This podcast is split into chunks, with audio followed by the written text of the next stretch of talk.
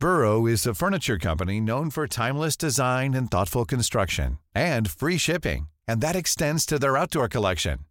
Their outdoor furniture is built to withstand the elements, featuring rust-proof stainless steel hardware, weather-ready teak, and quick-dry foam cushions. For Memorial Day, get 15% off your Burrow purchase at burrow.com slash ACAST and up to 25% off outdoor. That's up to 25% off outdoor furniture at burrow.com slash ACAST. A lot can happen in the next three years. Like a chatbot may be your new best friend. But what won't change? Needing health insurance. United Healthcare Tri Term Medical Plans are available for these changing times. Underwritten by Golden Rule Insurance Company, they offer budget friendly, flexible coverage for people who are in between jobs or missed open enrollment. The plans last nearly three years in some states, with access to a nationwide network of doctors and hospitals. So, for whatever tomorrow brings, United Healthcare Tri Term Medical Plans may be for you. Learn more at uh1.com. When you're ready to pop the question, the last thing you want to do is second guess the ring. At Bluenile.com, you can design a one of a kind ring with the ease and convenience of shopping online. Choose your diamond and setting. When you find the one, you'll get it delivered right to your door. Go to Bluenile.com and use promo code LISTEN to get $50 off your purchase of $500 or more. That's code LISTEN at Bluenile.com for $50 off your purchase. Bluenile.com code LISTEN.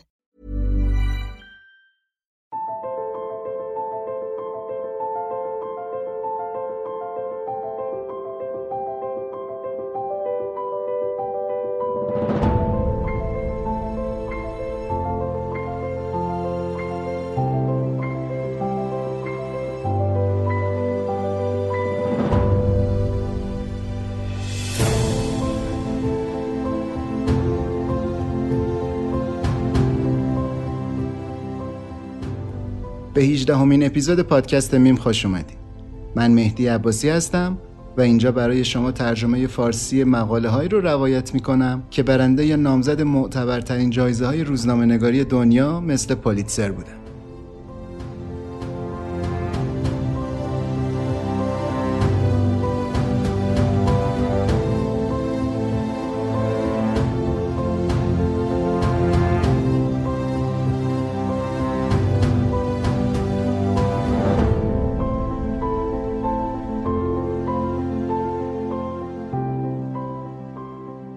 قسمت با یه فاصله بیشتری از قسمت های قبل داره منتشر میشه. یه فاصله چند ماهی افتاد از اپیزود قبل و خب تو این مدت چند تا از دنبال کننده ها لطف داشتن سراغمون رو می‌گرفتن و خب پیگیر قسمت های بعدی بودن. من هم تشکر می‌کنم از این دوستان بابت پیگیریشون و هم اینکه عذرخواهی می‌کنم که یه مقدار این تاخیر به وجود اومد و یه مقدار فاصله افتاد. به هر حال یه دوره هایی هست که مشغله ها بیشتر میشه و واقعا وقت کم میاد. ولی خب ما سعیمون رو می‌کنیم که واقعا ادامه بدیم این پادکست رو و قسمت های بعدی رو هم منتشر کنیم. حالا اینکه فاصله های مقدار بیشتر بشه رو بر ما میبخشید. تا زمانی که از دستمون بر بیاد برنامهمون اینه که انتشار میم رو ادامه بدیم. به هر حال این اپیزود قسمت اول مقاله رها شده است. که با اسم اصلی Gift Abandoned یا هدیه رها شده سال 1991 جایزه بهترین نوشته بلند برده. مقاله رو خانم شریل جیمز واسه روزنامه سنت پترزبورگ تایم نوشته و بین 18 تا 21 جولای 1990 اونجا چاپ شده. زحمت ترجمه این قسمت رو هم دوست خوب من علی اهری کشیده که همینجا ازش تشکر خیلی ویژه و مخصوص می‌کنم. دو قسمتی این مقاله و هفته بعد هم قسمت دومش رو منتشر می‌کنیم. یه روایت گیرا و جذابیه راجع به یه مادری که نوزاد تازه متولد شدهش رو می‌ذاره سر راه. اینکه این کار چه تأثیری رو زندگی خودش رو یه سری آدمای دیگه می‌ذاره. بیشتر طولش ندیم و بریم این داستان جالب و بشنویم با هم.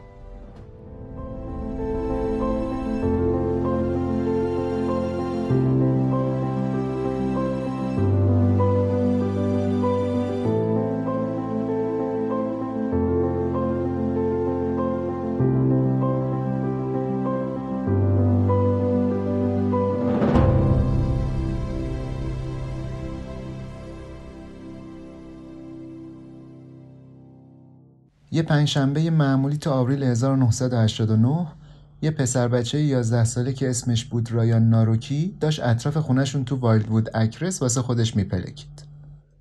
محله اینا پر خیابونای دراز بود با کلی خونه های دو طبقه که همشون شکل قوطی کبریت بودن.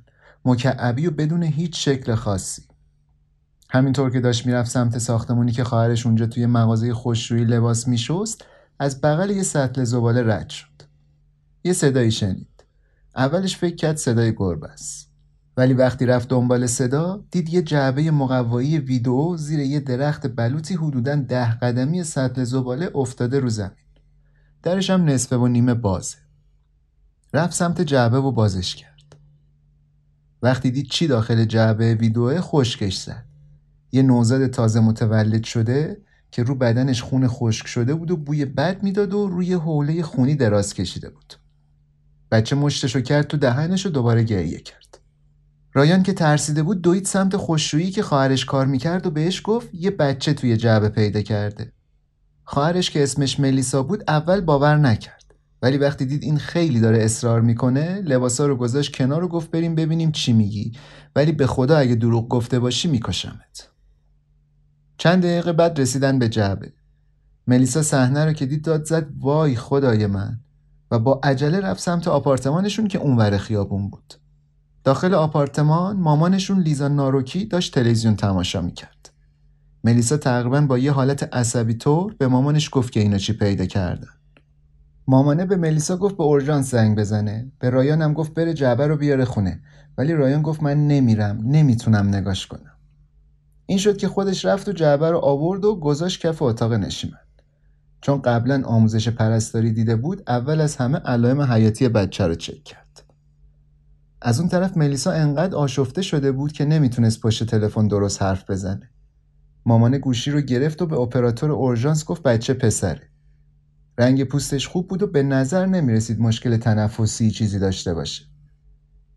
هر کسی که به دنیاش آورده بوده احتمالا بند نافش رو بریده و با یه نخ یا ریسمون ماهیگیری تهش رو بسته. اورژانس یه آمبولانس فرستاد و تو این فاصله. ملیسا رفت از همسایه بغلیشون که دو قلوهای یک ساله داشت یه پوشک قرض گرفت و آورد. لیزا با احتیاط بچه رو پوشک کرد ولی پوشک انقدر بزرگ بود که تقریبا از سر زانو تا سینه بچه رو گرفت. لیزا فکر کرد چقدر ترحم برانگیزتر هم شده صحنه با این وضعیت.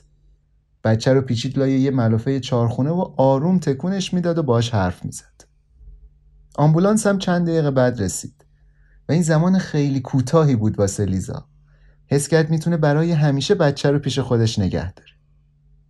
تکنیسیان های اورژانس که رسیدن بچه رو بررسی کردن و شروع کردن به سوال پرسیدن. کی بچه رو آورد؟ اسمی براش انتخاب کردین؟ کجا پیداش کردین؟ از این جور سوالای مسخره. لیزا به نظرش اومد اینا چقدر خشک و بی احساسن بچه رو گذاشت روی برانکارد و تکنیسیانا برانکارد رو بردن داخل آمبولانس و راه افتادن سمت بیمارستان عمومی تامپا.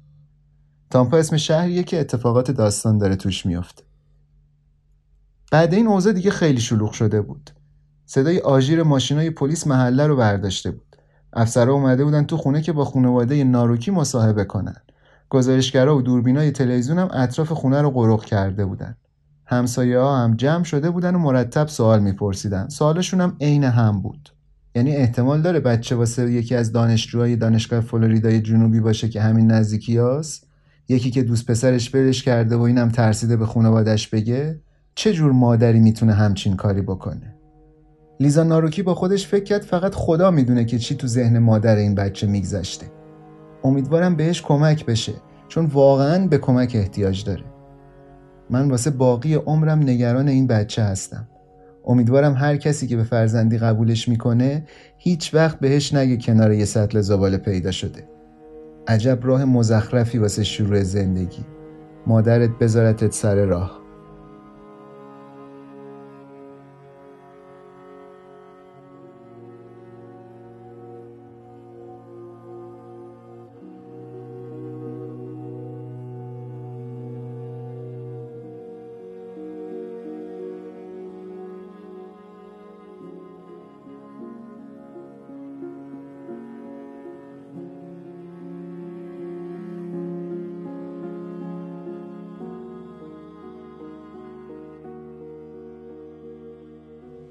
کاراگاه دنیس هالبرگ از دفتر کلانتری بخش هیلزبرو یکم بعد اینکه نوزاد پیدا شد رسید سر صحنه. بعد اینکه با خانواده ناروکی صحبت کرد به همکاراش گفت باید سریع دست به کار بشیم. سرعت عمل خیلی مهمه. مادر این بچه تازه وضع هم کرده و به احتمال زیاد الان خیلی آسیب پذیره پس میشه راحت پیداش کرد. پلیس از کلینیکای اداره بهداشت هیلزبرو خواست مراقب هر زن سفید پوستی باشن که بهشون مراجعه می‌کنه. از اون طرف افسرا دونه به دونه می‌رفتن در خونه همسایه و ازشون میپرسیدن آیا این اواخر زن حامله ای رو ندیدین؟ آیا شما زن بارداری رو می‌شناسین که وقت زایمانش نزدیک بوده باشه؟ یکی گفت یه زنی بوده که تو مارتا درایو زندگی می‌کرده. افسرا پیداش کردن ولی طرف هنوز باردار بود. یه نفر دیگه همون روز یه زن جوانی رو اون اطراف دیده که یه بچه بغلش بوده. پلیسا اون زنه رو هم پیدا کردن ولی دیدن بچه پیششه. کاراگاه هالبک صحنه رو دقیق بررسی کرد تا ببینه واقعا چه اتفاقی افتاده. یه زن سفیدپوست یه بچه به دنیا آورده، بند نافش رو بریده و بسته که جلوی خونریزی رو بگیره و بچه نمیره. بعد گذاشتتش توی جعبه. تو روز روشن جعبه رو گذاشته زیر یه درخت، اونم توی مسیری که مردم از اونجا می‌رفتن مغازه خوششویی. آیا پیاده اومده تا اینجا یا با ماشین؟ تنها بوده یا با کسی؟ یه دخترک وحشت زده بوده یا یه زن بی احساس و خودخواه؟ رابطه بدی با پدرش داشته؟ همه این چیزها رو برنامه ریزی کرده بوده آیا؟ ترسیده و وحشت زده بوده؟ آیا الان یه جایی وایساده و داره این اتفاقات رو تماشا می‌کنه؟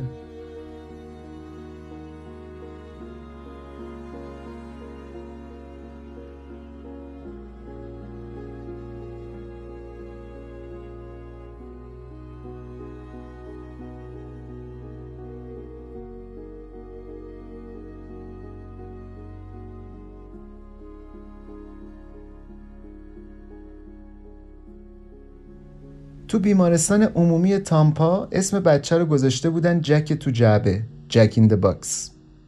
برای اینکه شرایطش رو تثبیت کنن گذاشته بودنش زیر یه دستگاهی که گرمش کنه. بهش غذا داده بودن و واکسنای دوره رو هم زده بودن. یه لباس قشنگ هم تنش کرده بودن. پرستارا مخصوصا یکیشون به اسم تینا عاشقش شده بودن. عاشق کل سه کیلو و 300 گرمش. تینا اون شب و روز بعدش از بچه مراقبت کرد. تو این سه سال قبل با نوزاده زیادی کار کرده بود اما حسش به این یکی فرق می‌کرد. عجب هدیه ای بود. باورش نمی‌شد. به این فکر کرد خودش و شوهرش کلی وقت بود دنبال یه بچه بودن که به سرپرستی بگیرن. ولی این زنه همچین بچه ای به دنیا آورده بعد ولش کرده و رفته.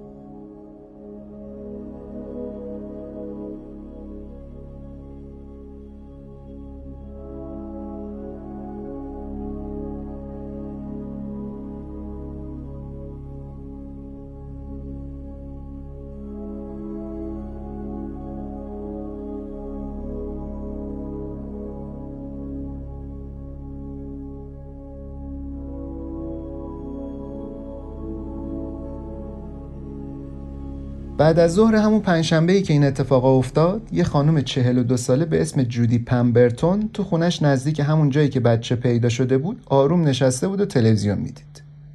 گربه ها و بچه گربه هاشم این ور اونور آپارتمان دو خوابش داشتن بازیگوشی می‌کردن. ساعت ده و نیم شبم دوست پسر جودی راسل هیز 28 ساله که با هم تو همون آپارتمان زندگی می‌کردن از سر کارش برگشت. راسل توی رستورانی کار می‌کرد نزدیک خونشون یه مردی بود درش هیکل با موهای قرمز. صورتش گلگلی بود و بچگونه و یه نگاه جدی داشت. حال جودی رو پرسید. قیافش از صبح بهتر شده بود. موهای بلندش که تا شونه هاش می‌رسید یه تاب نرم برداشته بود یه لباس راحتی معمولی هم پوشیده بود. با این حال ولی زیر چشمای آبیش یه کمی گود افتاده بود. جودی گفت حس می‌کنه حالش خیلی بهتره. گفت بالاخره پریود شدم. گرفتگی عضلاتش هم خوب شده بود.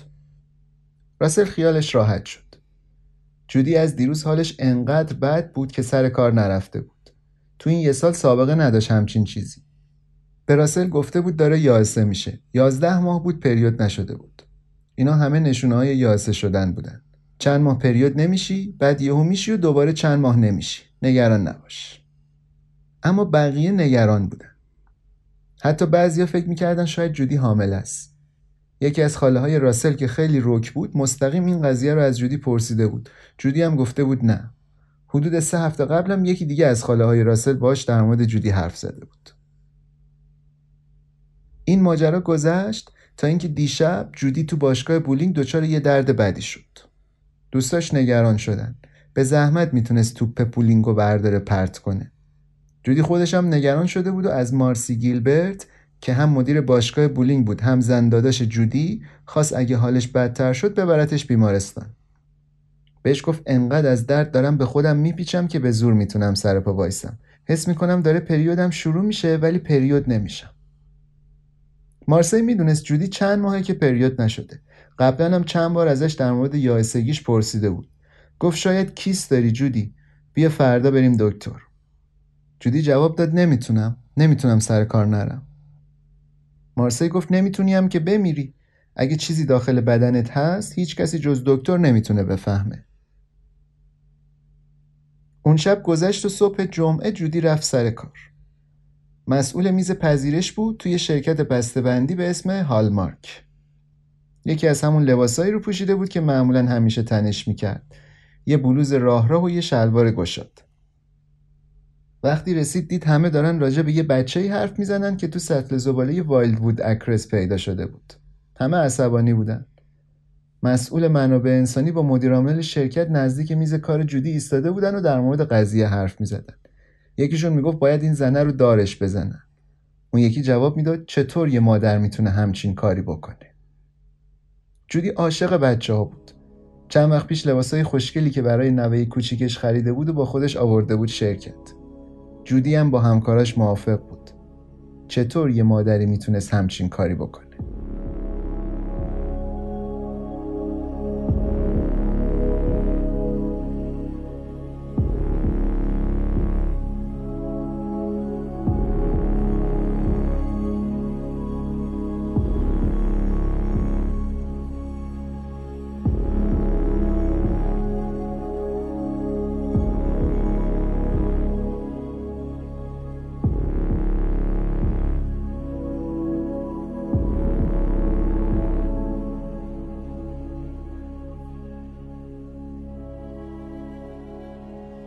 اخبار این بچه سر راهی همه مردم شهر رو ترسونده بود. نه صرفا واسه اینکه یه جرم وحشتناکی اتفاق افتاده. مسئله مهمتر این بود که این کار تو تامپا تو همین شهری که اینا بودن داشت تبدیل می‌شد به یه روند معمولی. تو دو سال قبل اخبار بچههایی که از جعبه ها و قوطی و سطلای زباله و ماشینای بی صاحب سر در آورده بودن خیلی زیاد شده بود.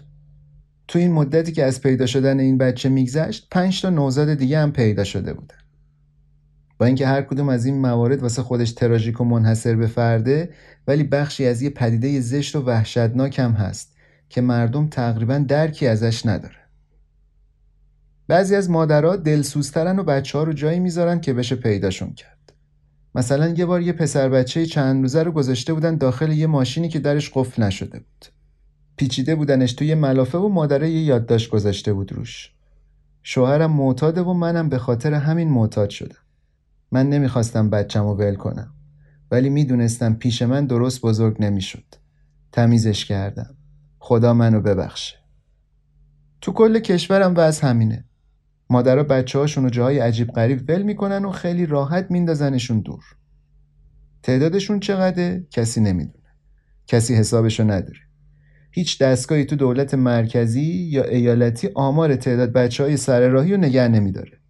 این موارد معمولا جزو کودکآزاری حساب میشن و تو هیچ آماری نمیان یه روزنامه نگاری همون سالا یه مقاله نوشته بود گفته بود فقط از اخبار روزنامه ها تونسته 600 تا گزارش پیدا کنه از بچههایی که سال 1986 تو زبال دنیا و سرویس ها و جایی مثل این رها شده بودن. این فقط آماری بود که یه روزنامه نگار از نشریات جمع کرده بود. چند تا بچه سر راهی دیگه بودن که گزارش نشدن و مطلبی در موردشون نوشته نشده. چه تعداد هیچ وقت پیدا نشدن و متاسفانه پایانشون جایی جز محلای دفن زباله نبوده.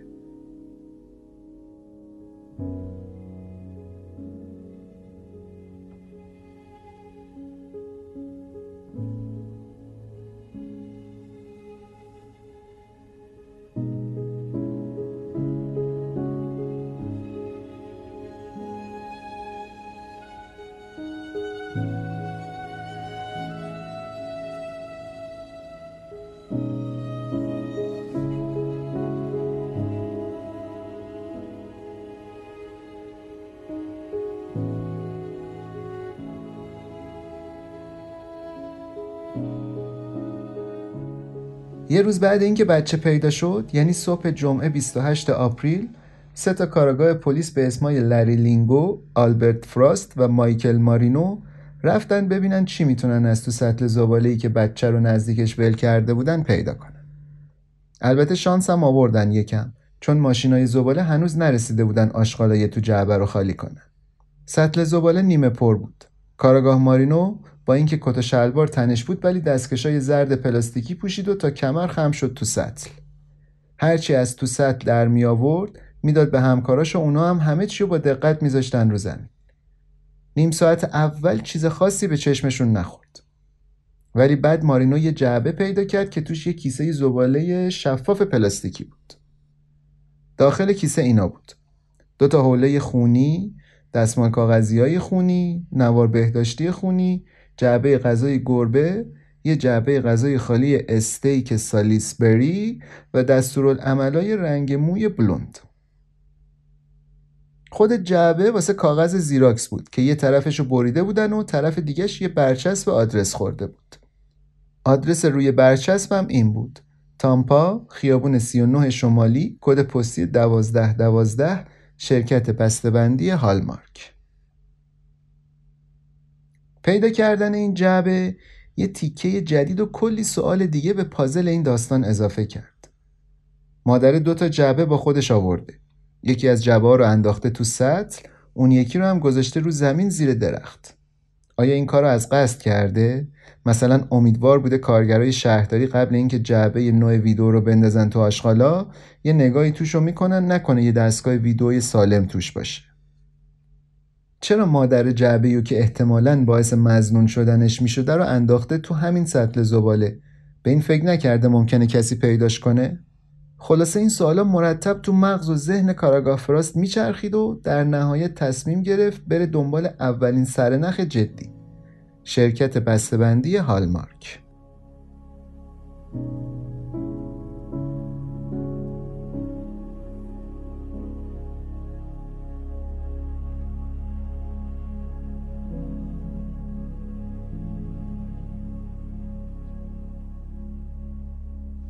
دفتر شرکت بسته‌بندی هالمارک توی ساختمون اداری باریک بود که بین یه ردیف ساختمون یه شکل دیگه گم شده بود. شرکت کیسای سطل زباله و پاکتای مواد غذایی تولید می‌کرد. کاراگاه فراست تقریبا ساعت یه رو به یازده صبح رسید اونجا. یه راست رفت سمت دفتر پذیرش. کسی که پشت میز اون طرف پنجره نشسته بود یه خانم بلوندی بود با چشمای آبی گود افتاده. به نظر چهل و چند ساله می اومد. کاراگاه خودش رو معرفی کرد و گفت داره درباره نوزادی تحقیق می‌کنه که دیروز نزدیک آپارتمانای وایلدوود اکرس پیدا شده. از خانم اسمشو پرسید. اونم جواب داد جودی پمبرتون. یه سری سوال و جواب روتین بین اینا رد و بدل شد. اینکه مثلا شرکت جعبه های خالش رو کجا می‌ذاره و آیا کسی از کارمندای شرکت باردار هست و از اینجور چیزا. حتی کاراگافراس به شوخی پرسید شما که خودت باردار نیستی. جودی هم البته با خنده جواب داد نه بابا باردار کجا بود؟ اینا تقریبا یه روبی با هم حرف زدن. وسط های بازجویی ولی فراس به جودی شک کرد و تو گزارشش نوشت این زن باید دوباره بازجویی بشه. یه چیزی درست نبود این وسط. جودی یه جور عجیبی رفتار می‌کرد. یا سوالا رو خیلی سریع جواب می‌داد یا با سوال. چشم تو چشم هم نمی‌شد. تو چشم کاراگاه نگاه نمی‌کرد. وقتی حرف بچه می‌شد چشاشو میگردوند این طرف و اون طرف. واکنشش مثل آدمای معمولی نبود که وقتی توی شرایط عجیبی قرار می‌گیرن هول میشن. مثلا پلیس میاد بازجوییشون می‌کنه دست و پاشونو گم می‌کنن. از این سوالای خاله زنکی نمی‌پرسید که وای بچه چه شکلی بود؟ واقعا انداخته بودنش تو آشغالا تفلی رو؟ معلوم نشده مامانش کیه؟ از اینجور سوالا. کارگاه فراست که کارش تموم شد و کارت ویزیتش رو داد و خواست بره جودی فقط یه سوال ازش پرسید بچه حالش چطوره؟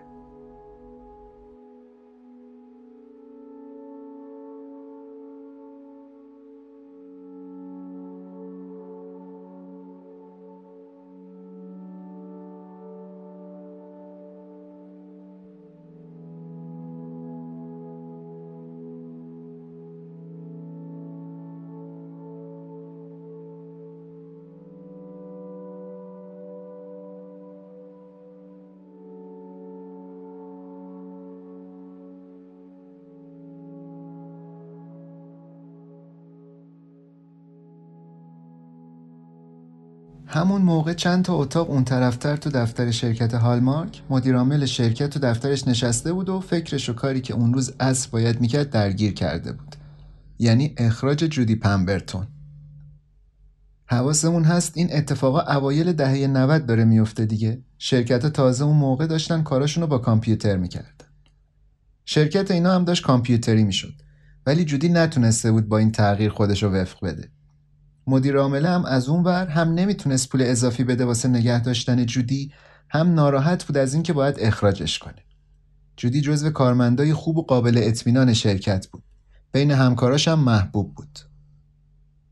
وقتی دیروز خبر داد که مریضه و نمی‌تونه بیاد سر کار مدیر عامله یه نفس راحتی کشید.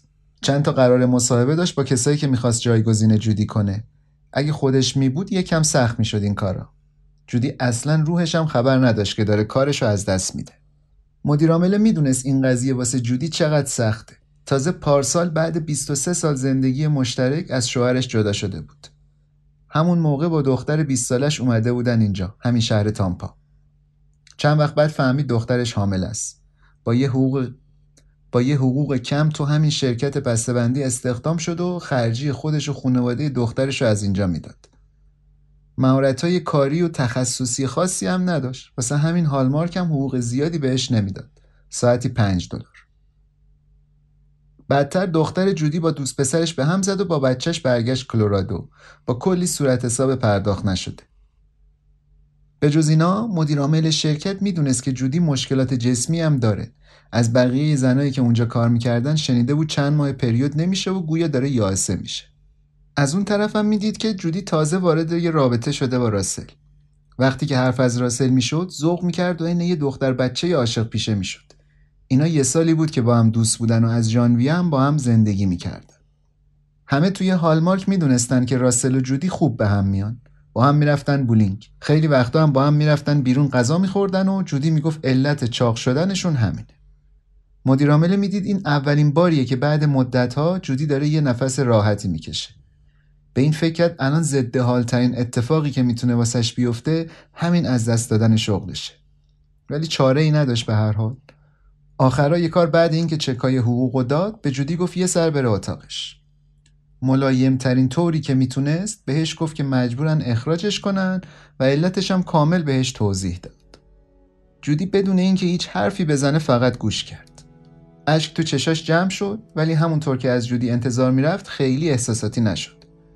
گفت متوجه و از اینکه برای این شرکت کار کرده خوشحاله. بعدم وسایلش رو جمع کرد و رفت خونه.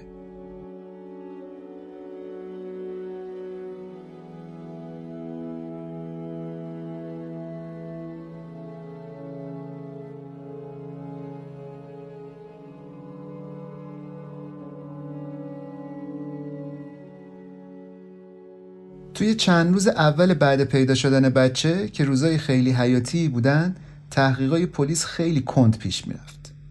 سریال روی جعبه ویدیو قدیمی بود و خیلی زمان می‌برد تا بتونن رد جایی که خریده بودنش رو پیدا کنن. چند نفری هم زنگ زده بودن و گفته بودن مثلا فلانجا یه زن باردار رو دیدن چند روز پیش. ولی به نتیجه خاصی نرسونده بود پلیس و این تماسا. سر صحنه جرم موی آدم پیدا شده بود و روی چیزایی که تو سطل زباله پیدا کرده بودن اثر انگشت بود. ولی طول می‌کشید تا نتیجه تستای دی ای مشخص بشه. تلویزیون و روزنامه از پیدا شدن بچه گزارش گرفته بودن و هر روز پخش می‌کردن. احتمال می‌دادن بالاخره یکی که مادر بچه رو می‌شناسه به طور ناشناس زنگ می‌زنه. یه آدم با وجدانی پیدا میشه دیگه این وسط.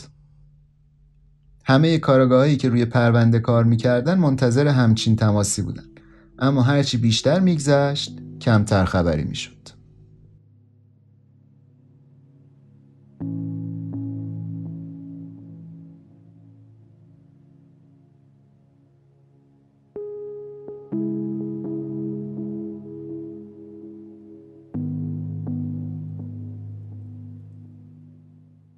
جمعه شب جودی و راسل رفتن دیدن ماری دانکن و شوهرش ریموند.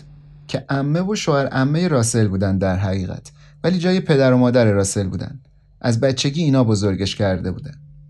جودی هم البته خیلی زود باشون صمیمی شده بود. زیاد خونه هم می‌رفتن و با هم وقت میگذروندن. این شب ولی خانم دانکن ساکت تر از همیشه بود. یه چیزی تو عمق وجودش داشت اذیتش می‌کرد.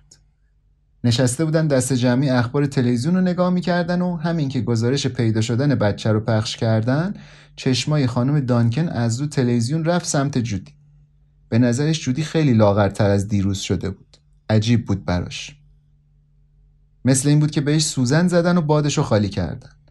دست و پاش دیگه ورم نداشت. خانم دانکن یه بوهایی برده بود و مشکوک شده بود به جودی. با خودش فکر کرد یه شبه که کسی اینقدر وزن کم نمی‌کنه. شاید بهتر باشه برم به خودش بگم. ولی چطور می‌تونم همچین کاری بکنم؟ اگه اشتباه کرده باشم چی؟ ولی توی دلش می‌دونست که اشتباه نمی‌کنه. می‌دونست که این بچه نوه خودشه.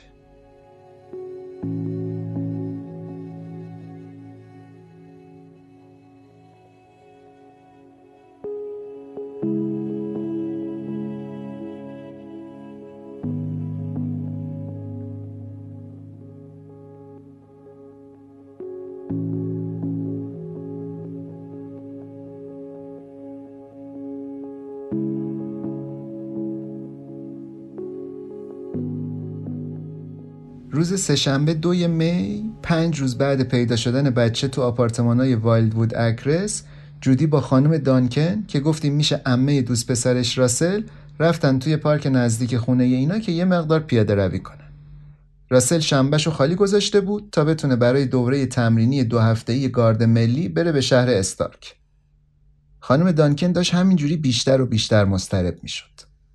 نمی‌تونست درک کنه چرا جودی انقدر عادی داره برخورد می‌کنه. انگار هیچ اتفاقی نیفتاده. نکنه اصلا خانم دانکن خودش اشتباه می‌کرد. با اینکه همه این اتفاقا گیجش کرده بود ولی نمی‌تونست نسبت به چیزی که تو دلش ازش خبر داشت بی باشه. اینکه جودی یه بچه داشت و یه چیزی یه جوری مجبورش کرده بود نخواد بچهش رو ببینه. حدود یه هفته بعد یه ناشناس به دفتر کلانتر منطقه هیلزبرو زنگ زد. این شاید مثلا سومین تماس ناشناسی بود که تو این پرونده گرفته بودن. تماسا خیلی کمتر از چیزی بود که فکرشو می‌کردن. کسی که زنگ زده بود می‌گفت راجع به بچه ای که پیدا شده یه سری اطلاعات داره. می‌گفت یه زنی رو می‌شناسه که تو همون مجتمعی که بچه توش پیدا شده زندگی می‌کنه و جدیدن هم خیلی وزن کم کرده.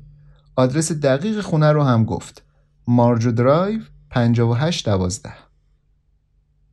یکی از اون سه تا کاراگاهی که گفتیم پیشتر.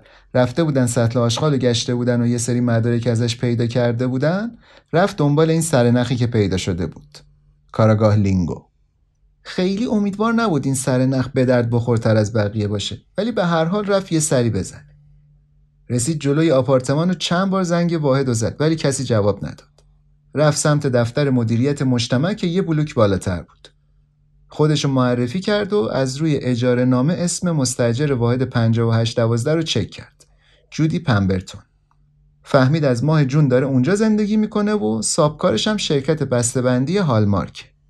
دوباره برگشت سمت خونه. تو فکر شرکت بسته‌بندی هالمارک بود. همون شرکتی که اسمش رو برچسب جعبه‌ای بود که تو سطل آشغال پیدا کرده بودن. کاراگاه لینگو می‌دونست شانس تصادفی بودن این اتفاقا خیلی کمه و به احتمال زیاد مادر بچه رو پیدا کرد. دوباره رفت در خونه و زنگ زد. این بار یه خانمی در رو باز کرد. لینگو پرسید جودی پمبرتون؟ خانمه گفت بله. لینگو جودی رو که دید یکم جا خورد. بعد کلی سال کار کردن به عنوان کاراگاه چیزای کمی بود که می‌تونست متعجبش کنه.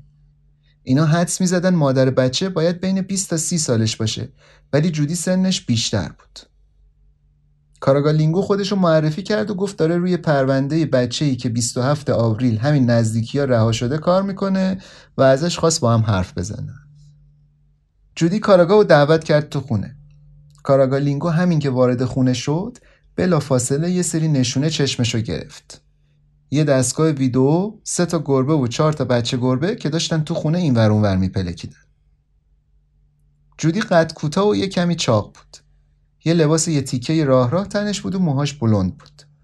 جواب سوالای لینگو رو مؤدبانه می‌داد. گفت اینجا تنها زندگی نمی‌کنه با دوست پسرشه. راسل هیس که الان تو کمپ گارد ملی داره دوره تمرینی میگذرونه. از شنبه هفته قبلم که راسل رفته مأموریت تنها بوده. نمی‌خواست با کاراگالینگو چشم تو چشم بشه می‌گفت خبر داره که یه بچه پیدا شده ولی چیز بیشتری در موردش نمی‌دونه. یه مقدار بیقرار بود. قبل جواب دادن به سوالا من و من می‌کرد. لینگو یواش یواش سوالاشو شخصی تر کرد. اوضاع سلامتیتون چطوره؟ اخیرا مریض بودین یا وزن کم کردین؟ جودی جواب داد آره. هم به خاطر رژیمی که شروع کرده هم به خاطر پریودش حدود 5 کیلو وزن کم کرده. لینگو با خودش فکر کرد پریود موضوع خیلی خصوصیه و اینقدر راحت راجع بهش حرف زدن یه مقدار عجیبه. پرسید آیا خونریزی غیرعادی داشتین تو این پریود؟ جودی آروم جواب داد نه. هیچ چیز غیرعادی نبوده. سه هفته پیشم تموم شده. لینگو تقریبا نمی‌تونست ذهن این زن رو بخونه. به طرز عجیبی به نظر میومد دلش می‌خواد همکاری کنه طوری که انگار اصلا شک نکرده بود که کاراگاه واسه چی اونجاست. سوالای کاراگاه هم گویا معذبش نمی‌کرد. انگار داشت به سوالای یه پرسشنامه در مورد مثلا پودر رخشویی جواب می‌داد. لینگو در مورد کارش ازش پرسید. گفت تا هفته پیش که اخراجش کردن تا یکیو بیارن که کامپیوتر بلد باشه برای شرکت بسته‌بندی هالمارک کار می‌کرده. ساعت چهار و ده دقیقه عصر شده بود. لینگو پرسید اجازه داره آپارتمان رو بگرده؟ جودی هم جواب داد بله بفرمایید. با حالت انفعال جوری که انگار خواب و بیدار بود یه فرم امضا کرد که با گشتن خونش موافقه. کاراگاه لینگو رفت سمت اتاقای خواب ولی جودی نرفت دنبالش. حرفی نزد و همونجا توی پذیرایی نشست. لینگو اول رفت سراغ اتاق خواب اصلی. تخت نامرتب بود. یه چند تا لکه خون دید. یا ملافه هاشو سه هفته ای بود که عوض نکرده یا اینکه در مورد تاریخ پریودش دروغ می‌گفت. لینگو اتاق خواب کوچیکتر رو هم گشت. یه جعبه دید که عین جعبه ای بود که تو سطح زباله پیدا کرده بودن. توش پر بود از آشغالای گربه. توی هموم هم حوله های آبی و سفیدی پیدا کرد که عین همونایی بود که سر صحنه جرم پیدا شده بود. یه جعبه باز شده نوار بهداشتی هم دید. رفت سراغ یخچال. فریزر رو باز کرد. غذاهای آماده استیک سالیسبری. همه چی اینجا بود. قضیه خیلی واضح بود. لینگو با بیسیم با هالبرگ تماس گرفت و گفت خودتو زود برسون اینجا. توی این مدت لینگو و جودی توی سکوت سخت منتظر موندن. وقتی هالبرگ رسید لینگو چیزایی که پیدا کرده بود رو نشونش داد. اینا شرکت سازنده و شماره سریال دستگاه ویدیو رو چک کردن. دقیقا همونی بود که جعبش رو پیدا کرده بودن. همه چیز جور در می اومد. تمام این مدت جودی وایساده بود. ناراحت یا عصبانی یا مضطرب نبود اصلا. لینگو بهش نگفت که چی تو آپارتمان پیدا کرده. اونم چیزی نپرسید. کارگاه دوباره رفتن و یه نگاهی به ملافه ها و جعبه ها و حوله ها و همه چیایی که توی یخچال بود کرد. این دفعه جودی همراهشون رفت. کارشون رو توی اتاق خواب دیگه تموم کرد. ستاشون روبروی هم توی وضعیت مسلستور با یه حالت ناخوشایند و عجیبی ایستاده بودن. هالبرگ به جودی توضیح داد که چی تو سطل زباله پیدا کردن. گفت چیزایی که اینجا هست با مدارک صحنه جرم مطابقت دارن. همون موقع یه بچه گربه پرید تو اتاق. جودی دست به پهلو بلند شد و ایستاد. چند دقیقه بعد یه بچه گربه دیگه هم دوید اومد تو. کاراگاه هالبرگ که حرف می‌زد جودی فقط دویدن بچه گربه ها رو تماشا می‌کرد. حرفای هالبرگ که تموم شد بعد یه سکوت چند دقیقه‌ای سنگین جودی چشماشو آورد بالا. یه نگاه به هالبرگ کرد بعدش به لینگو. دوباره هالبرگ بعد باز لینگو. یه آهی کشید و تو همون حالی که دستاشو داشت به هم میمالید گفت آره بچه مال منه.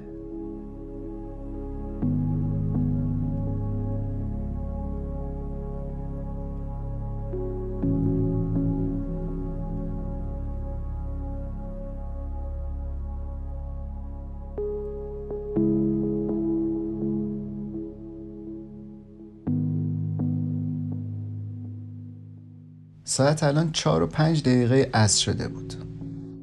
کارگاه هالبک جودی رو از حقوق قانونیش مطلع کرد و ازش خواست فرم موافقت با بازجویی رو امضا کنه. متن بازجویی رو هم کارگاه لینگو اینطوری تو گزارشش ثبت کرده بود. خانم پمبرتون گفت 27 آوریل با درد از خواب بلند شده و فکر کرده که پریودش داره شروع میشه. یه مدتی بوده که پریود نشده بوده و حس می‌کرده که داره یائسه میشه. گفت 27 خونه مونده و نرفته سر کار حدود ساعت پنج عصر یه درد شدیدی داشته و رفته هموم و بچه یهویی بیرون اومده. سعی کرده خودش و بچه رو تمیز کنه و بند ناف بچه رو با یه نخ خیاطی آبی بسته. بعدش بند ناف و با یه قیچی بریده و جفت و انداخته توی توالت. تلاش کرده جلوی خونریزیش رو بگیره. بعدش بچه رو توی جعبه و حوله ها و پدای استفاده شده رو توی یه کیسه زباله پلاستیکی انداخته. و گذاشته توی جعبه دیگه با مارک شرکت بسته‌بندی هالمارک. بعدش جعبه رو برده سطل زباله. جعبه ای که توش مدارک جرم بوده رو انداخته تو سطل زباله و بچه رو بیرون سطل رو زمین گذاشته.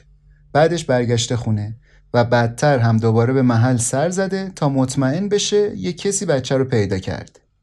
پلیس رو هم اونجا دیده و بعد از اون محل رو ترک کرده. اون شب چیزی به راسل نگفته و اونم نمی‌دونسته که جودی بار داره. صبح روز بعدش رفته سر کار و یادشه که یه کاراگاه اومده و درباره یه جعبه ای با مارک شرکت بسته‌بندی هالمارک ازش سوال کرده. خانم پمبرتون اظهار می‌کنه تا وقتی که بچه رو به دنیا آورده حتی خودش هم نمی‌دونسته که بار داره. خوشحاله که پلیس اومده خونش چون می‌خواسته این موضوع رو به کسی بگه و اگه پلیس نمی اومده سراغش خودش تو چند روز آینده می‌رفته و اعتراف می‌کرده. ایشون قبلا به عنوان دستیار توی کلینیک زنان و زایمان کار می‌کرده و با مامایی آشنایی داشته. خانم پمبرتون میگه الان می‌خواد بچهشو داشته باشه و اعتراف می‌کنه وقتی که بچه رو به دنیا آورده دست و پاشو گم کرده و متوجه نبوده که چی کار داره می‌کنه.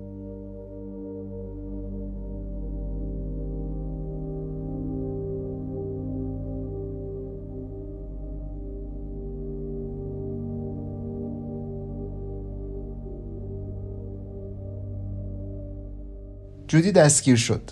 با ماشین کاراگاه هالبرگ رفتن دفتر تحقیقات جنایی منطقه هیلزبورو. جودی تو راه دیگه حرفی نزد. می‌گفت اول باید با یه وکیل صحبت کنه. وقتی رسیدن دفتر پلیس خواست که از تلفن استفاده کنه و گفت می‌خواد به عمه و شوهر عمه دوست پسرش زنگ بزنه. هالبرگ شنید جودی پشت تلفن با یه صدای لرزون و ناراحت داشت می‌گفت دوستم داشته باشین. رهام نکنین. بعدش هم شروع کرد به گریه کردن.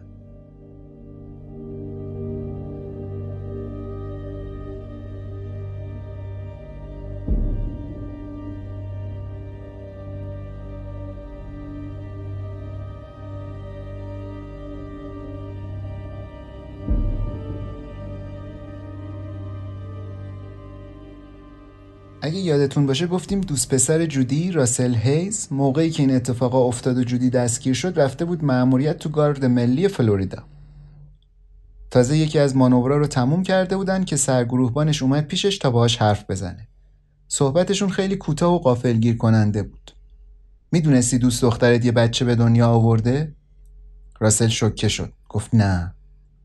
سرگروهبان گفت یه زنگ به خونتون بزن. راسل زنگ زد خونه و ام دانکان همه چی رو براش گفت. آخرش هم گفت جودی الان توی زندانه. راسل گریش گرفته بود. می‌گفت هیچی درباره قضیه نمی‌دونسته. احساساتش جریه دار شده بود شکه شده بود عصبانی بود. خود راسل هم بچگی عجیب غریبی داشت البته.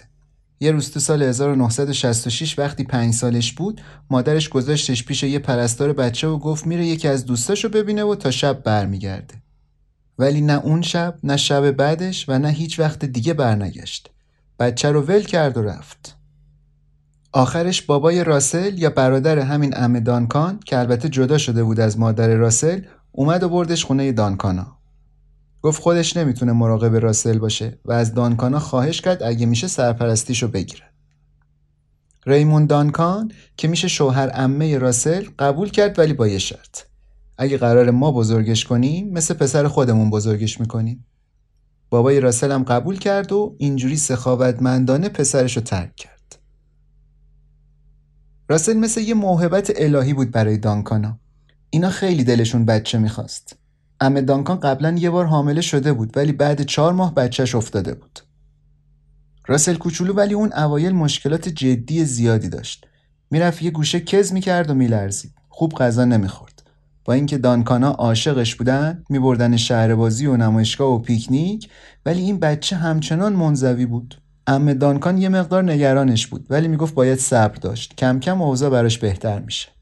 دانکانا خانواده معمولی بودن. هیچ کدومشون دبیرستان رو تموم نکرده بودن مثلا اما به راسل خیلی افتخار می‌کردن. راسل سال 1980 از مدرسه فنی حرفه‌ای تامپا فارغ و تحصیل شد چهار سال توی ارتش آمریکا بود و بعدش عضو گارد ملی شد البته همونطور که پیشترم یه اشاره ای کردیم الان توی رستوران ایتالیایی تو تامپا داشت پاستا درست می‌کرد و کارهای دیگه ای رستوران ها انجام می‌داد This Mother's Day, celebrate the extraordinary women in your life with a heartfelt gift from Blue Nile. Whether it's for your mom, a mother figure, or yourself as a mom, find that perfect piece to express your love and appreciation. Explore Blue Nile's exquisite pearls and mesmerizing gemstones that she's sure to love. Enjoy fast shipping options like guaranteed free shipping and returns. Make this Mother's Day unforgettable with a piece from Blue Nile. Right now, get up to 50% off at BlueNile.com. That's BlueNile.com. I'm Sandra, and I'm just the professional your small business was looking for. But you didn't hire me because you didn't use LinkedIn jobs. LinkedIn has professionals you can't find anywhere else, including those who aren't actively looking for a new job but might be open to the perfect role, like me. In a given month, over 70% of LinkedIn users don't visit other leading job sites. So if you're not looking on LinkedIn, you'll miss out on great candidates like Sandra. Start hiring professionals like a professional. Post your free job on linkedin.com/people today. راسل جودی وسطای سال 1988 با هم آشنا شدن و 6 ماه بعدش هم تصمیم گرفتن ازدواج کنن. از ژانویه 1989 هم راسل اومد خونه جودی و با هم زندگی می‌کردن. قرار گذاشتن تا یه سال دیگه عروسی کنن. چون جودی 42 سالش بود اینا برنامه‌ای واسه بچه دار شدن نداشتن. فکرم نمی‌کردن پیشگیری لازم باشه واسه بچه دار نشدن. ولی الان به نظر می‌رسید همه چیز از کنترل خارج شده. راسل وقتی برگشت خیلی کوتاه با جودی تلفنی صحبت کرد. ولی کاراگاه ها بهش گفتن بمونه خونه تا اینا بیان و ازش بازجویی کنن. هنوز اجازه نداشت بچه رو که الان دست بهزیستیه ببینه. این وسط سر و کله خبرنگارا هم پیدا شد که همش سوال پیچش می‌کردن. راسل قبلا هیچ وقت با رادیو تلویزیون مصاحبه نکرده بود. همه سوالاشون رو هم صادقانه و کوتاه جواب می‌داد. مثلا وقتی یکی از خبرنگارا یه ویدیو از بچه نشونش داد، راسل گفت این بچه فوق‌العاده است. وقتی دیدمش فهمیدم بچه منه. خیلی خوشحالم که سالمه. با همه اینا ولی راسل حسه یه پدر رو نداشت. اصلا چطور می‌تونست داشته باشه؟ فقط چند ساعت بود که از ماجرا خبردار شده بود نمی‌دونست چه حسی باید داشته باشه یا چی کار باید بکنه. یکی از خبرنگارا ازش پرسید می‌خوای جودی رو ول کنی؟ راسل به خاطر اینکه با عشق بیقید و شرط و مثبت اندیشی دانکانا بزرگ شده بود یاد گرفته بود که اول حمایت کنه بعد بازخواست کنه. فکر کرد این مشکل ماست و یه جوری هم حلش می‌کنیم. بدون هیچ تردیدی جواب داد نه. فردای اون شب مارسی گیلبرت که اگه یادتون باشه اول مقاله گفتیم هم زن برادر جودی بود همون باشگاه بیلیاردو داشت. تلفنی با جودی که تو بازداشتگاه بود صحبت کرد. جودی می‌گفت منو از اینجا بیارین بیرون. مارسی می‌گفت هر کاری که می‌تونسته کرده ولی هنوز این امکان که بیارنش بیرون نیست.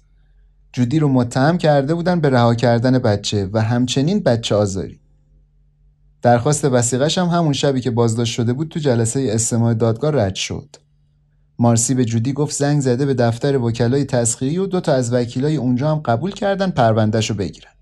بعد مارسی از جودی پرسید الان لازم من یه سری جزئیات رو بدونم. واقعا تو این کارو کردی؟ گفت فکر کنم آره پلیسا اینجور بهم به میگن. عمدن این کارو کردی؟ هیچی یادم نمیاد. یعنی چی که هیچی در مورد به دنیا اومدن اون بچه یادت نیست نمی‌خوام در موردش حرف بزنم. فقط می‌خوام از اینجا بیام بیرون. روز بعد ام دانکان و راسل و مارسی با هم رفتن مجتمع غذایی منطقه هیلزبرو تا با قاضی پرونده حرف بزنن. آقای هری لیکو سوم.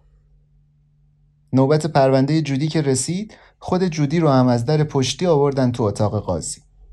لباس آبی زندونیا تنش بود. این اولین بار بود راسل و جودی بعد این اتفاقا همو می‌دیدن. راسل جودی رو بغل کرد و دستشو گرفت و کنار میز قاضی ایستادن در نهایت قاضی لیکو وسیقه 6000 دلاری واسه جودی تعیین کرد و مارسی هم سند خونش رو واسه وسیقه گذاشت دادگاه. همون روز عصر حدود ساعت هشت جودی که تا حالا حتی پاشم به کلانتری نرسیده بود بعد گذروندن دو روز و دو شب توی بازداشتگاه آزاد شد.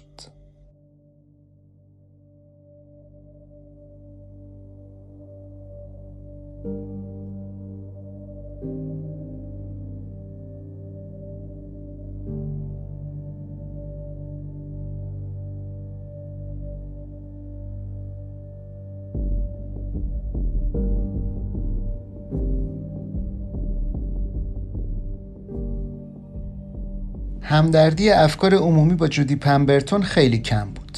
مردم کلی تماسای تند و آزاردهنده با شرکت بسته‌بندی هالمارک می‌گرفتن و بعد و بیراه می‌گفتن فقط به خاطر اینکه جودی یه مدت اونجا کار کرده بود.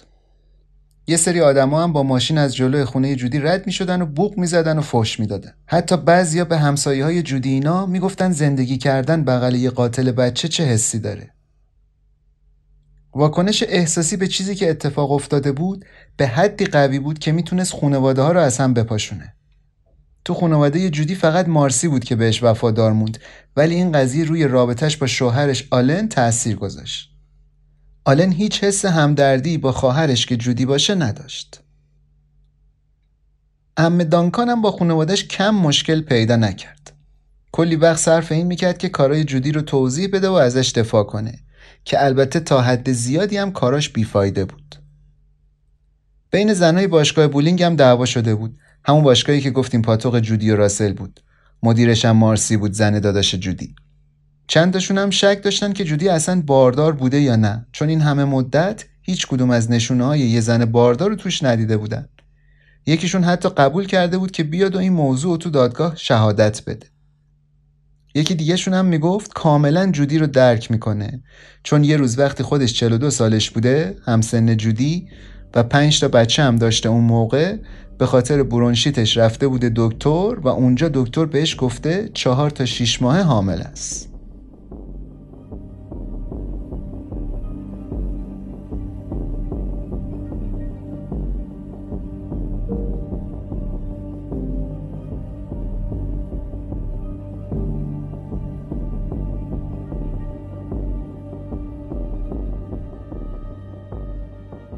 مادرایی که بچه هاشون رو رها می‌کنن راجع به اینکه چرا این کارو کردن توضیحات کمی میدن که بیشتر وقتا هم قانع کننده نیستن. یه روان پزشک که تو پزشکی قانونی کار می‌کرده تو دانشگاه پزشکی ایالت پنسیلوانیا هم تدریس می‌کرده اسمش هست دکتر صادف این میگه خیلی از این مادرها کاری که کردن و یادشون نمیاد یا اینکه حالیشون نبوده چی کار دارن می‌کنن. دکتر صادف با 25 تا زنی که بچهشون رو رها کرده بودن کار کرده. اکثرشون زنای سفید پوست فقیری بودن که تحصیلات کمی هم داشتن. بچه های همه این زنا هم مرده بودن. بقیده دکتر صادف این زنا اکثرا حتی پیش خودشون حاملگیشون رو کتمان می‌کنن. بعدش احتمالا به یه شکل شکه کننده و بدون اینکه کسی دوروبرشون باشه به دنیا آوردن بچه رو تجربه می‌کنن که این ممکنه یه شرایط روحی خاصی رو توی فرد به وجود بیاره. مثلا افسردگی شدید بعد از زایمان یا از خود بیگانگی.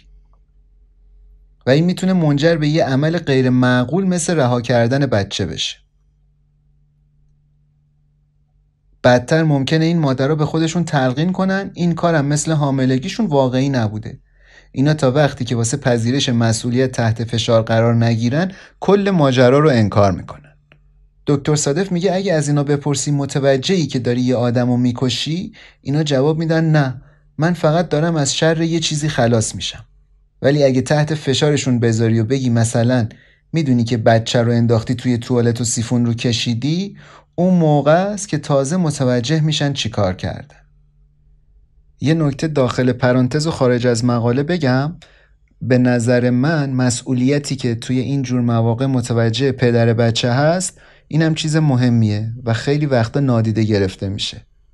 دوستا و خانواده جودی دنبال یه جواب بودن که علت این اتفاقا رو بشه باهاش توضیح داد. خود راسل هم گیت شده بود. با جودی زیر یه سقف زندگی کرده بود و تو این مدت حتی خوابش هم نمی‌دید که جودی باردار شده باشه. تو این فکر بود که شاید خودش هم توی این ماجرای رها کردن بچه مقصره. چون موقعی که جودی بچه رو به دنیا آورده خونه نبوده. نمی‌تونست جودی رو مجبور کنه که حرف بزنه. گفته بود وحشت کرده و نمی‌دونه چرا این کارو کرده. همین. راسل هم بحث و دیگه بیشتر ادامه نداده بود. شاید به این خاطر که این موضوع جودی رو ناراحت می‌کرد. امه دانکان فکر می‌کرد جودی شاید از این میترسیده. راسل و خانوادش اگه میفهمیدن بار داره خوششون نمیومده و شاکی می‌شدن. شاید با خودش فکر می‌کرده خانواده جدیدی که پیدا کرده بود و از دست میده. مارسی 16 سال بود که جودی رو میشناخت. مارسی همون زنداداششه دیگه. جودی بعضی وقتا عصبی بود و زبون تند و تیزی داشت. می‌تونست خودخواه باشه و مثل بچه ها رفتار کنه. مخصوصا پیش راسل مثل یه دختر 22 ساله بود تا یه زن 42 ساله. ولی جودی کسی نبود که یه بچه رو بکشه. تو همین دوران جودی پیش یه روانپزشکی می‌رفت به اسم دکتر مایکل ماهر. 20 جولای جودی واسه چهارمین و آخرین بار رفت پیش دکتر ماهر. وکیلای جودی از ماهر خواسته بودن که ارزیابیش بکنه و بعدا اگر نیاز بود بیاد تو دادگاه شهادت بده. ماهر به سه تا زن دیگه هم که بچه هاشون رو رها کرده بودن مشاوره داده بود و تو دو تا دادگاه هم واسه شون شهادت داده بود. واضح بود که هم این اتفاقا و هم گرمای تابستون اثرش رو روی جودی گذاشته. نمی‌تونست درست بخوابه. همش خسته بود. فکر دادگاه و محکومیتی که داشت نزدیک می‌شد ولش نمی‌کرد. از یه آدم گرم و مهربون تبدیل شده بود به کسی که با کوچکترین چیزی تحریک می‌شد و کنترلش رو از دست می‌داد. تو همین گیرودار جودی و راسل درگیر مسائل مالی جدی هم بودن. جودی تو شرایطی نبود که بتونه کار کنه. قبضا رو هم تلمبار شده بودن. بیمه درمانی نداشتن. جودی از موقع تولد بچه پیش هیچ دکتری نرفته بود. ماهر تو جلسات تراپیش با جودی یه چیزایی فهمیده بود. می‌دید وقتی جودی تو مطبش نشسته آروم به نظر می‌رسه ولی زیر این لایه نازک آرامش یه چیزی هست که جلوی حرکت و بروز احساساتش رو می‌گیره. نمی‌تونست به خودش فکر کنه. عجیب منفعل بود. جواب سوالای ماهر رو کامل می‌داد ولی خودش هیچ سوالی نمی‌پرسید. نه عصبی بود نه پریشون نه ناراحت. نه گریه می‌کرد نه درخواست کمک. به نظرم نمی‌رسید که احساس پشیمونی بکنه. ولی ماهر احساس می‌کرد جودی خیلی متاسفه و از دست خودش به خاطر کاری که کرده عصبانیه.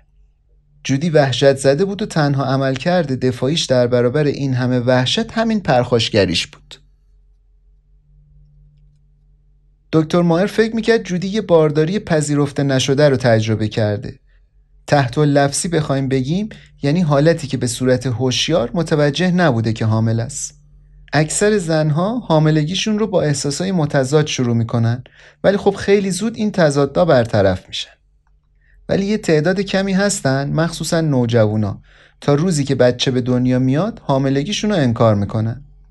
اگه یه زن وقتی بچه ای رو که هوشیارانه انتظارش رو نداره به دنیا میاره تنها باشه ممکنه با فاصله گرفتن از بچه و رها کردنش واکنش نشون بده.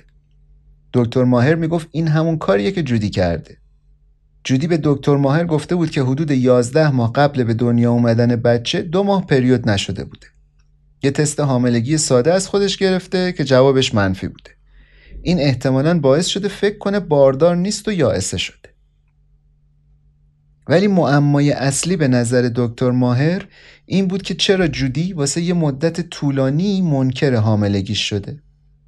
ماهر یه نگاهی کرد به گذشته جودی. پایان 23 سال زندگی مشترک. جابجایی از کلرادو به تامپا. مشکل مالی واسه تأمین مخارج خودش دختر 20 سالش و نوه تازه به دنیا اومدش. بعدش دیدن راسل هیز و عاشق شدنش و لذت بردن از زندگی بعد از سالها. بعد چند ماه بارداری ناخواسته. حاملگی که خیلی با اولین حاملگیش که 20 سال پیش بود فرق می‌کرد. بدون حالت تهوع صوبا یا افزایش وزن قابل توجه. ماهر به این نظریه رسیده بود که جودی یه کار غیر قابل باور رو به زمیر خداگاهش تحمیل کرده و همین زمینه رو برای تولد غیر منتظره بچه فراهم کرده. به جز اینا ماهر متوجه شد که ظاهرا شوهر سابق جودی بعد از به دنیا اومدن دخترشون بوده که شروع به تنها گذاشتنش کرده بلش کرده. آیا جودی به شکل ناخداگاه احساس به حال خود رها شدن داشته به خاطر به دنیا آوردن این بچه؟ با این حال ولی ماهر می‌دونست که دلایل عمیقتری هم برای این انکار باید وجود داشته باشه دلایلی که فقط با یه درمان طولانی میشه کشفشون کرد از اون طرف این فکر ذهنش رو درگیر کرده بود که جودی آخرین بچه خانواده بوده و مادرش 37 سالش بوده که جودی رو به دنیا آورده. موقع توضیح این موضوع جودی خیلی راحت به ماهر گفته بود من زنگوله پای تابوت بودم. مادرم وقتی که فکر می‌کرد دیگه بچه دار نمیشه منو به دنیا آورد.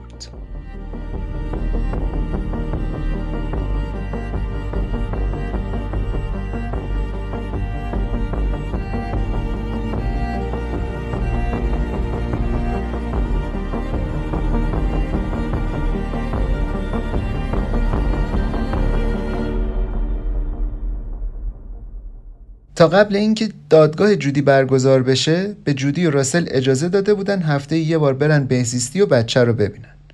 اینا واسه بچه یه اسمم گذاشتن. راستی که میشه مخفف راسل. جودی با بچه خیلی اخت شده بود.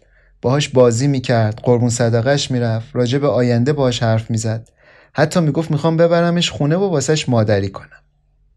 البته هنوز یه مقدار دمدمی مزاج بود. حال روحیش هم ثابت نشده بود.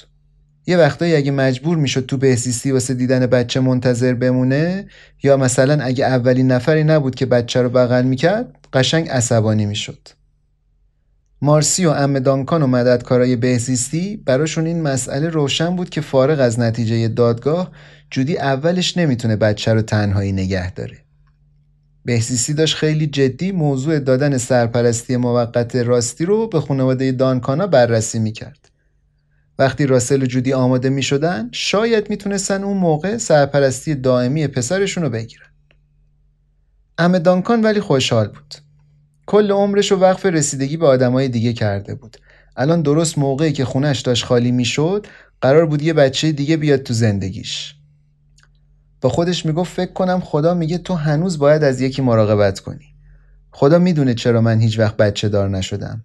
شاید نمی‌خواسته چیزی بیشتر از حد طاقت و ظرفیتم نصیبم کنه.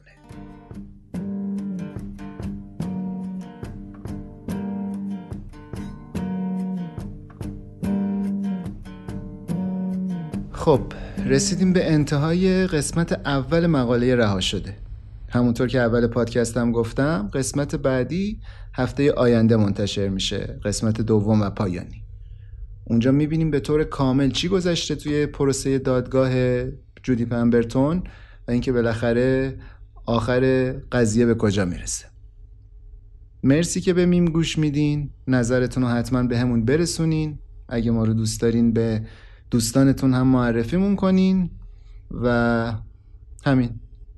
من ازتون خدافزی می‌کنم و شما به قطعه سیو می گوش بدین از ایمی مان. آهنگ پایان بندی فیلم ماگنولیا هم هست. بدرود.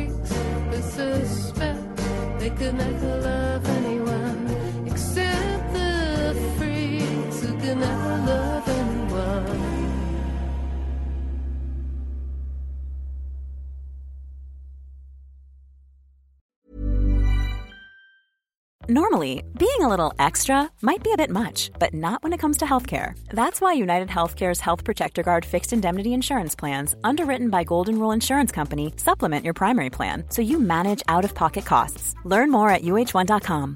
Hi, I'm Daniel, founder of Pretty Litter. Cats and cat owners deserve better than any old fashioned litter. That's why I teamed up with scientists and veterinarians to create Pretty Litter. Its innovative crystal formula has superior odor control and weighs up to 80% less than clay litter. Pretty Litter even monitors health by changing colors to help detect early signs of potential illness. It's the world's smartest kitty litter. Go to prettylitter.com and use code ACAST for 20% off your first order and a free cat toy. Terms and conditions apply. See site for details. Even when we're on a budget, we still deserve nice things. Quince is a place to scoop up stunning high-end goods for 50 to 80% less than similar brands. They have buttery soft cashmere sweaters starting at $50, luxurious Italian leather bags, and so much more. Plus, Quince only works with factories that use safe, ethical, and responsible manufacturing. Get the high-end goods you'll love without the high price tag with Quince. Go to quince.com slash style for free shipping and 365-day returns.